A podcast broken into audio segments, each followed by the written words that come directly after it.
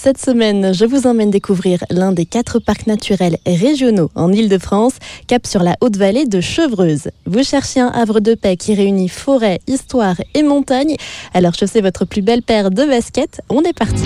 Viens, viens sur la montagne, tout près du ciel, Haute-Vallée de Chevreuse a de quoi ravir les amoureux de la rando, puisqu'il est possible de la traverser à pied sur un parcours de 27 km et d'en découvrir les trésors tout du long. Alors pour les moins sportifs, pas de panique, il est tout à fait possible de réaliser des petites parties de ce parcours.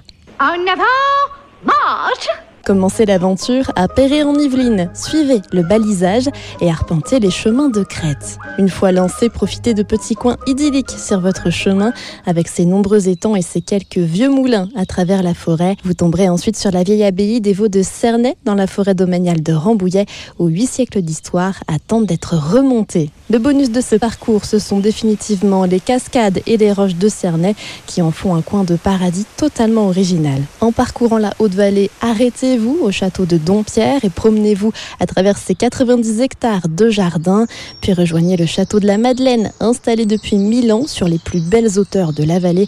Une fois tout là-haut, vous aurez de quoi faire la plus belle photo de tout Instagram. C'est de toute beauté.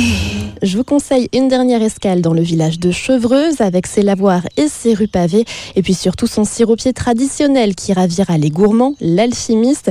Pour les plus audacieux d'entre vous, pourquoi ne pas tester le sirop cactus au piment ou encore le sirop potiron aux épices C'est peut-être le moment de faire des expériences. Alors évidemment, prévoyez un bon pique-nique, 8 heures de marche si vous faites le parcours au complet, eh bien ça se prépare, mais soyez rassurés, vous traversez de nombreux villages étapes. Vous pouvez retrouver l'itinéraire de cette randonnée sur Viso Rando. La Haute-Vallée de Chevreuse est accessible à moins de 100 km de Paris.